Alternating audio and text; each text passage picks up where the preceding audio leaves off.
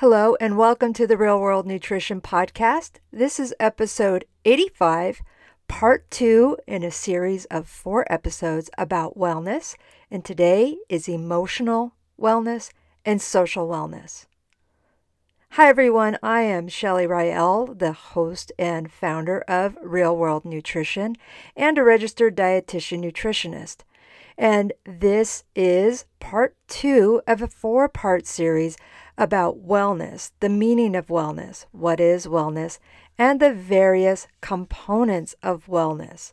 Where, as I said in the introduction, I am going to or I'm addressing emotional wellness and social wellness in this episode. So, as I said in last week's episode, or episode 84, which was part one of the meaning of wellness, is that there are many aspects of wellness. And there's not always agreement on how many aspects there are, but there is general consensus that emotional and social wellness are two of those components. So, starting with emotional wellness, and I'm going to be addressing as this is coming out in late May or mid May of 2023, acknowledging that Three years ago, we were in a very unique situation, which this was, of course, a unique situation with the COVID pandemic that happened and the global shutdown that happens. We look at things right now in hindsight and realize that some of the things that we were instructed to do back then and did were a bit over the top, so to speak. However, it was not clear what to do and what was happening as this virus spread around the world. So, as I'm talking about emotional and social wellness, I will be addressing some of the context of things that we collectively went through in the past three years, and most specifically in 2020, when we were very much isolated in a lot of ways. So, first up, emotional wellness is that component of wellness that relates to our ability to develop, develop inner strength and learn and grow from experiences. So, as I said in that introduction about our collective experiences a few years ago, that was a year that tested our emotions, and we experienced a very unique situation that we probably never would have imagined, hopefully will never go through again. And it was probably one of the more stressful times in our lives. And whether you agree with things that happened and how it was a, approached back then, that's not the part that was up for debates, is not the part that's up for debate here. It was more of how we managed that, the stressful times. We went through that time collectively, as I said, together, but we were also obviously apart in a lot of ways. We were separated. And there was a lot of unknowns. As always, there's a lot of unknowns. That was just a heightened experience there. And when we were we were going through that time there was a whole range of emotions frustration fear anger in a lot of cases just confusion that of what was happening. So how was that re- is that related to emotional wellness? Well, a lot of things we have to acknowledge are out of our control. Things around us are not in our direct control for the most part. We can only control our emotions, ourselves, and our specific environment. And we can have that frustration. We can have that anger. We can have that confusion, obviously. We can make modifications to how we do things. The biggest part that when it comes to emotional wellness is what we individually choose to do and feel and react to changing situations, those unknown situations. When we can't change the reality of what's going on in our world, how can we change our reactions to those? So here's another example. If we're going on vacation and we're flying, we know that's not always the best experience. There can be delays, for various reasons. There can be individuals on the flights that are causing some chaos, causing some troubles. And how do we react to those things? Well, we can be we can have all kinds of emotions and reactions to that. And in the big picture, we can't control the weather, we can't control the airlines, we can't control other people and the chaos they may be causing, but we can control how we react to those. So we can be frustrated and angry at things, at situations, and other people. But it also respects this feeling that we have the frustration or the anger. And then manage the emotions around that in a constructive way. We could vent and move on, but we cannot change anybody. We can't change what they're doing, and we can't change their behaviors. We can change ourselves. So, here are some things that can help you in supporting your emotional wellness if you find that you're reacting in ways that aren't always the best, especially in very challenging times. Number one, managing our stressors. We cannot eliminate stress, and that is not the desired outcome because there is such a thing as good stress. But managing our stress encourages us to find an outlet to cope with it. And that could be something as simple as going for a walk having a workout or doing a workout, having a hobby that can distract you from that moment, or even listening to music or a book or a podcast. Number two, reframe your thoughts. It is easy to have negative thoughts because that's what our brain does. Our brain has automatic negative thoughts. But when you have those negative thoughts, and you can notice that, stop yourself, redirect, and focus on the positive things. Yes, we have the ability to fly and get to faraway locations in a relatively short period of time. And there can be distractions or weather or other things along the way.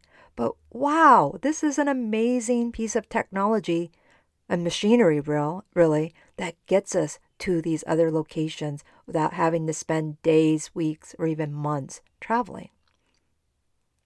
So, if it helps you, write down positive affirmations and repeat them to yourselves yourself as necessary. Number 3, this too shall pass. And whatever that stressor may be, whatever that thing that is challenging you, it will pass. As we look back to 2020, it taught us patience, and most people are back out doing things that they normally do, even though there is still a virus still going around. I still see it, even in the spring of 2023. I still know people who are getting this. But we realized that we went back to almost normal, and for a lot of people, normal, and it did pass. We got through it. Most of us got through it.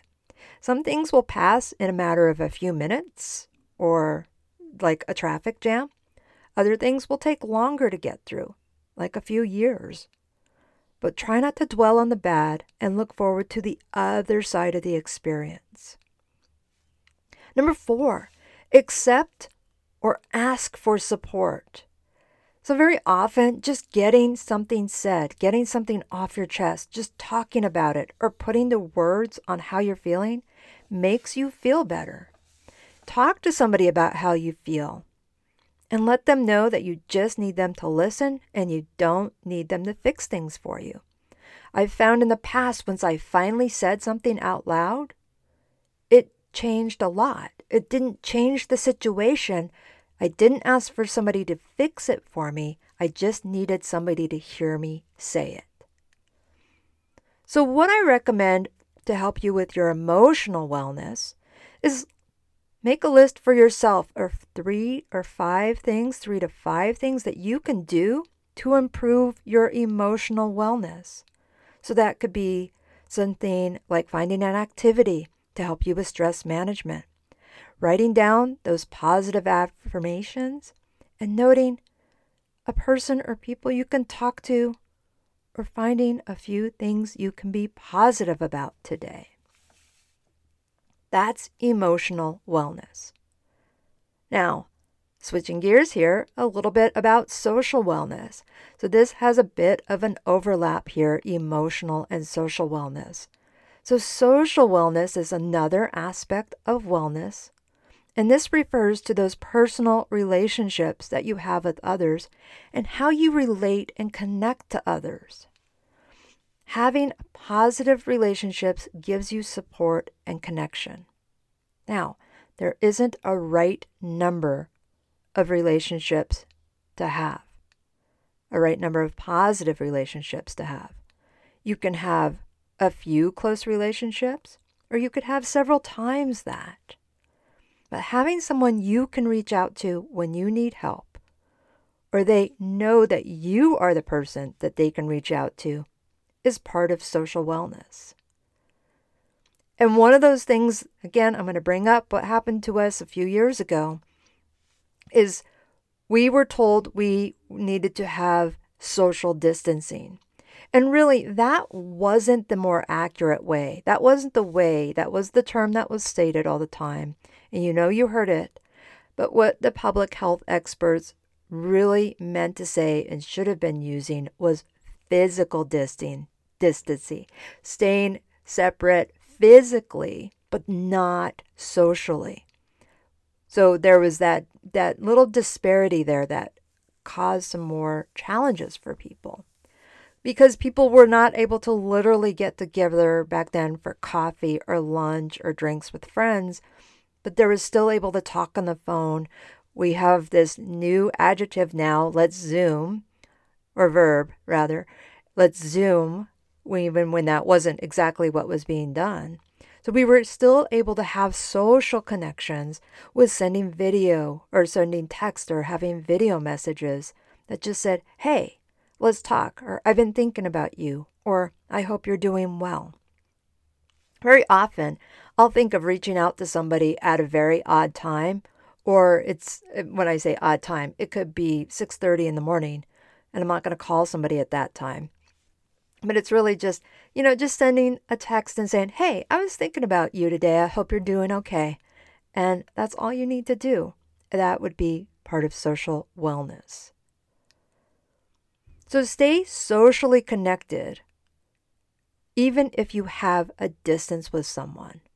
And that's just another part of what I think is amazing with technology today. We can video chat or make a long distance phone call without it being very expensive. And, you know, it's just something we can do now. Some of us are at an age where making a long distance phone call costs a lot of money. And now we just take it for granted. We can make a long distance phone call. We're automatically dialing the more than seven numbers, the 10 numbers to make a phone call. So I say support your social wellness by reaching out to someone with a text or a phone call or even a card in the mail to one person each day this week, or even just think, hey, I'm just going to send a quick text to somebody and say, hey, I hope you're doing well.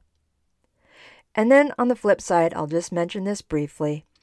It's okay to let go of some of those relationships that were a little bit challenging to maintain, that sucked your energy, that really was just emotionally challenging. And go ahead and be okay with letting them go. You don't have to feel bad about that. That is not something that we have to maintain just because they've been our friends since second grade or they're going through a lot. If it's taking a lot out of you, that is okay to let them go. And that's real world nutrition. That is what is wellness and maintaining your wellness, part two of four. Be sure to subscribe, or I should say, follow the show so you can get next week's episode, episode three of wellness, where I am addressing intellectual and occupational wellness. Take care. Bye for now.